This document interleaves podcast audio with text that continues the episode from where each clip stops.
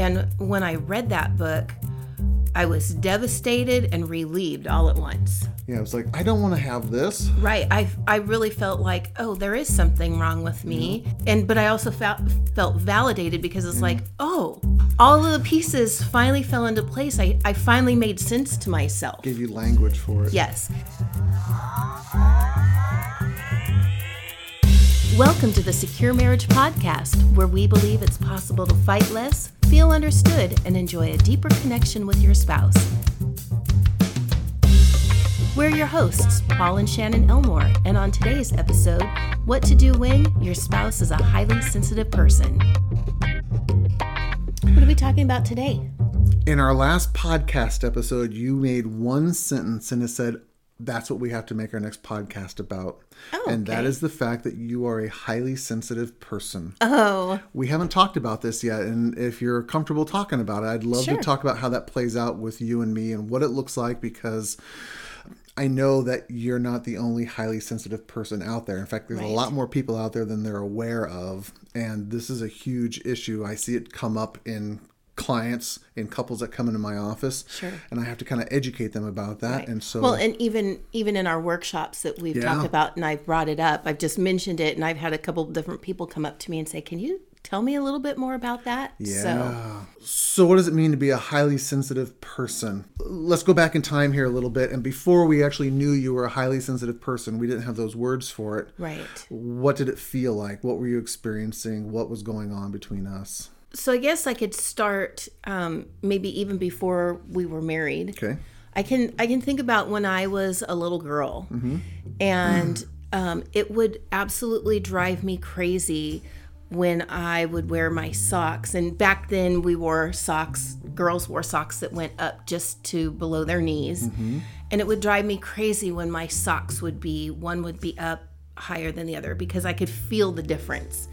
And my mom used to drive my mom crazy. She because it because I would be so frustrated about it. Or um, uh, Lacey, moms made dresses when I was a little girl, and so there was lots of lace, and lace on my arms would ju- just drive me nuts. I didn't like it touching my skin. Or the little on the socks, the little uh, edges on the seam of the sock by the toes, those would drive me absolutely crazy. They would just rub my toe and I would hate it. So looking back on those things, I can go, oh, so th- this high sensitivity that we've discovered that I have, or mm-hmm. we're able to put words to it, is not something that just started as an adult. It didn't come out of it didn't come out of nowhere. Right. There are signs from very early. Yeah. You need things in a particular way to feel comfortable. Right. I think a lot of people think if you say that you're highly sensitive sensitive person, they think emotionally. Right.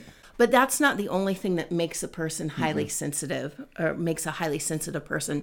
I also am sensitive to chemicals. I'm sensitive to Smells. smells. I'm sensitive to alt- sounds to altitude. Uh, we go Temperature. temperature i can i can tell the difference when there's just a slight shift in temperature.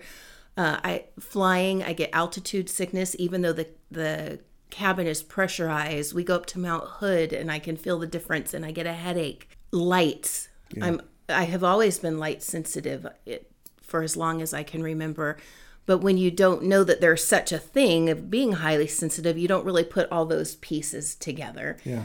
The way I describe it is uh, everything's turned up to an 11 for you. right I can I can smell some things, not much, but I I only get probably 20% of what you get and you pick up all these other smells and it's like you know, a woman walked through here 2 hours ago wearing this flavor of perfume and it's like, are you kidding me? What are you, Sherlock Holmes here? It, it's, but you're right. Most of the time, it is Right. something has been there, or or you just you have this. You are more sensitive to perceiving things. Right. And that does as well include emotional states Sure. because I can walk into a room and I can feel the the emotions. Um, I might not ever always be able to put a, a word to what those emotions are, but I can feel them. Um, I can remember in in uh, when I was in college, I was working at a hotel. I was working night audit, and the night audit manager had used my cash drawer to do a transaction because he didn't want to open up his own. And he actually didn't take in enough money from from a I don't know what a Guest. a guest, thank you. At the end of my shift, my drawer was short $200, and I was able to track that $200 down to the Transaction. transaction. Yeah, to I'm I'm seeing the drawer here. Uh, they were traveler's checks, and they had his initials on them, and it was short $200. But I got in trouble because it was my cash drawer, and I had such a hard time not taking it personal, and I wanted to defend myself and explain and, and share. And they just told me, You got to toughen up. And I just felt terrible like, I don't know how to toughen up. which is something a lot of people who are highly sensitive they hear from when they are small kids. Right. It's like you need to not feel things as deeply. You need to not take it as personally. You need to not. You need to be able to let it roll off your shoulders, let it roll off your back, Right. a little bit more. Or I'd, that makes me think of when I was a little kid, I would stub my toe and I would just howl because it hurt so bad. Yeah. And it probably wouldn't hurt so bad for someone else, but for me, who feels things much stronger, much deeper, it hurt a lot. Being a tender, tender person and being told to toughen up, I- that was just devastating Yeah, to me yeah. because it was like, I don't even know how to do that and what's wrong with me. So we get married and and me being a sensitive person and and Me being clueless, I don't. I don't understand anything about this. I'm as smart as a bag of hammers when we first got married. I had no understanding of any of this stuff. and and you would get frustrated about things and your frustration level was probably just a normal frustration level and being male males express it in strong ways mm-hmm. and me being sensitive i would think that I would shrink back in like fear and terror because you were to me just so big and Yeah. out there. And so I'm sure that caused a lot of friction for us because I couldn't handle your emotions. And the friction point came because there were many situations where we had to change plans or do things to accommodate your sensitivity. We had to do things your way because if we didn't do it your way, you would have been physically uncomfortable. You would have been genuinely uncomfortable. And I perceive that as why do we have to always do it your way? Why can't you be flexible and do it my way?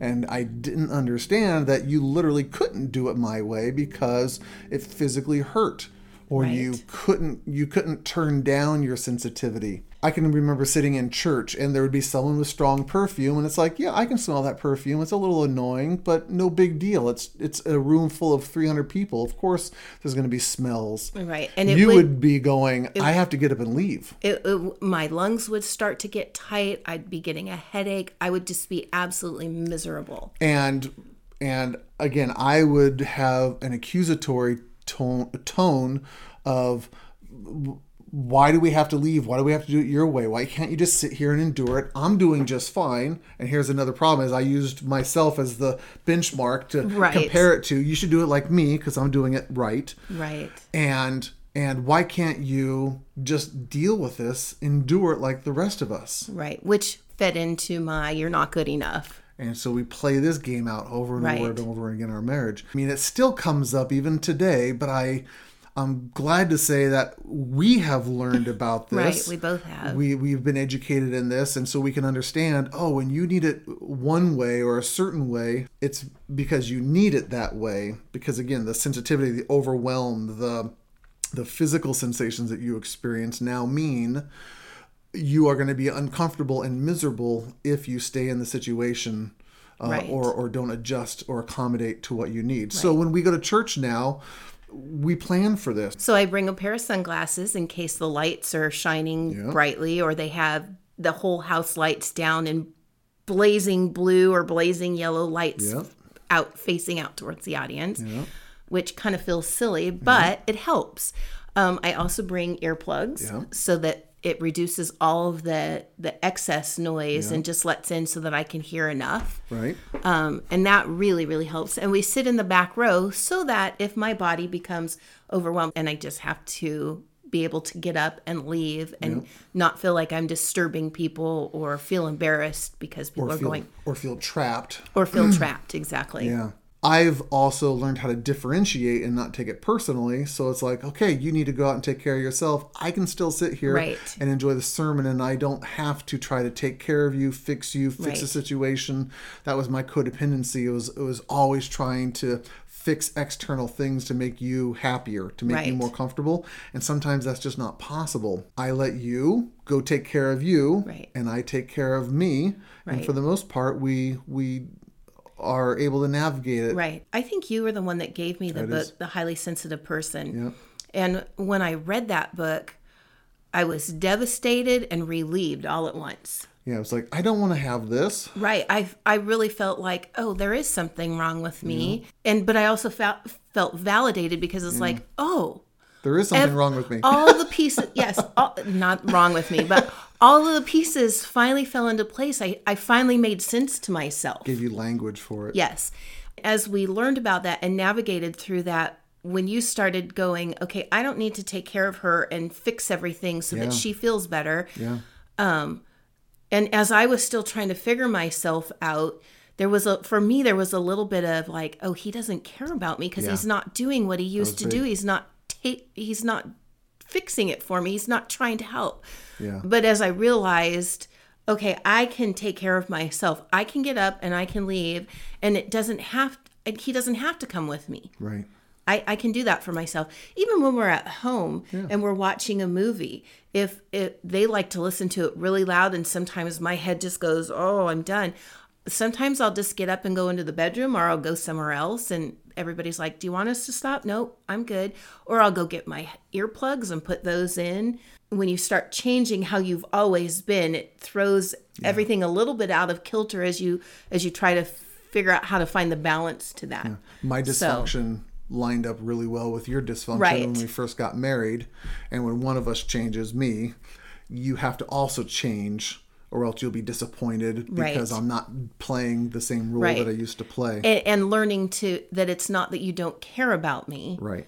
because you do care about me but i can care for my own self Yeah. And I want to care for myself better in a healthier way, in a more responsible way, rather than placing burden or undue strain on you right because I have to fix you in some way. right so when we had kids Yeah. we talked about this a little bit in the last podcast there would be just times where the kids would be just being kids and i would get so overwhelmed and i can remember and i hate to admit this but it's true i can remember that there were times where i would just scream at the top of my lungs to get them to stop doing whatever it was that they were doing because they wouldn't listen those were the points where i didn't recognize that i was I I may have had just been overwhelmed in every area. Yeah.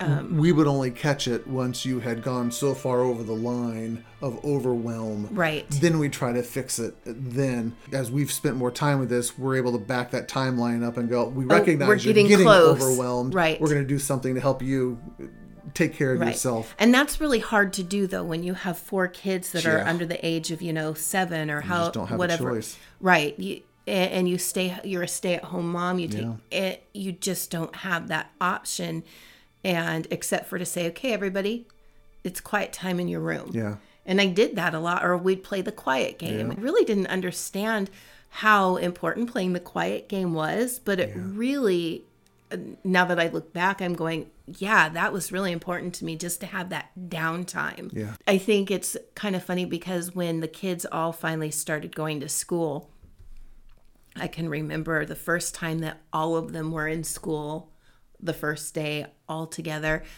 and I got them all dropped off, and I came home and I turned strangely, I turned the the radio up, turned on my favorite songs, and blasted the radio and danced around for probably ten or fifteen minutes because dance. yeah. because it was like, oh my goodness, I have a house that's quiet and I have some time for my own self. Yeah. And I felt very selfish about that at first, but now that I understand how important having just those pieces of uh, time for my system to reset Yeah. it wasn't selfish at all. It was necessary for me as a person to function well. Yeah. Uh, the way that we phrase it is, is um, your um, resolution, resolve, resiliency. My resilience. your resilience isn't as high as other people's Right. resilience. And that doesn't Right. make you bad, that doesn't make you wrong, that just makes it what it is. And we have to understand that when we plan a trip or go to church or do things even around the house here we have to just take into consideration that your resilience to be able to handle things isn't as strong because you have so much information coming Right. in Or, Um, or even even when we have a fight. yeah The, this I think um, my high sensitivity plays out most when we have probably strong fights because I get overwhelmed very easily. When I and especially then you add those components of I don't feel like I'm understood and um, it can escalate fairly quickly for me for my emotions to be just over the top and we call it crazy Shannon shows up. My brain Boy, you call it crazy Shannon. I never call you crazy Shannon. No. I'm smarter than that. No, okay, this is true. You never The call crazy me- lady. You never call me that, but when we joke about it, Yes. we we both say that, and and But that's in okay. the moment, in the moment, I'm smarter no. than that. and my rational brain shuts off. Oh, yeah. and I really cannot. I mean, I I just get. I get to a point where my body just shakes because I'm so overwhelmed. And in those moments, I mean, and Paul sees it before it gets there, I think. Uh, and sometimes I think it just snaps almost instantaneous. But um, even when before we recognized what was going on with me or had words for it, um, he would he would try to um, help me get de-escalated and um, the thing that people really the thing that i would i want most of all when we're fighting deep deep down inside is just to be held or to to be close because we we desire that connection. But when i am in in a state of overwhelm even having him be in my space is actually physically painful. And when we were first married and we'd have a fight and you'd want to hold me or have me close or come near you, um, I couldn't. It was painful, so painful. And I took that as rejection. Yes. And, you know, we've worked through a lot of that, but that was painful for a lot of years. right, and and to be able to to explain why it's painful, I don't think I could ever verbalize. I- Well, I didn't understand it myself. I just knew that if he would put a hand on me or try to hold my hand or get in my space, it physically hurt. I was afraid that if I tried to explain that to him, he'd think I was crazy because it felt crazy. Like, why why do you touching me hurt Yeah. when it should be feel felt as care and love? And I think that piece for me is one of the hardest Yeah, pieces. I actually see that all the time um, because I'm married to you specifically, and we have an awareness of the highly sensitive um, dynamics in a relationship. I can see it fairly quickly when I'm sitting with some of my clients, and it's one of the most heartbreaking experiences as a counselor to see. Oftentimes, it's a wife who's highly sensitive and a husband who's dealt with that high sensitivity but doesn't have the words or the understanding for it. And he's coming in saying the exact same things I used to, which is, why can't she just do things, be more flexible? Why can't you do things my way? Why do we always have to do things her way? When I can see that the dynamics, it's not because she's being stubborn or because she's being high maintenance or because she's being Right. selfish. It's because it's actually a comfort thing. It's actually what's needed because of her story and because of her experiences. When the husband, I've actually sat with couples that the husband can't make the shift to being able to understand or accept his wife and and I try to explain what highly sensitive looks like and he's still too hurt or frustrated or disappointed or already emotionally checked out of the Right. relationship Right. and and it can be a huge dynamic um, it can be a huge deal breaker in a relationship that's why i wanted to talk about it today is Right.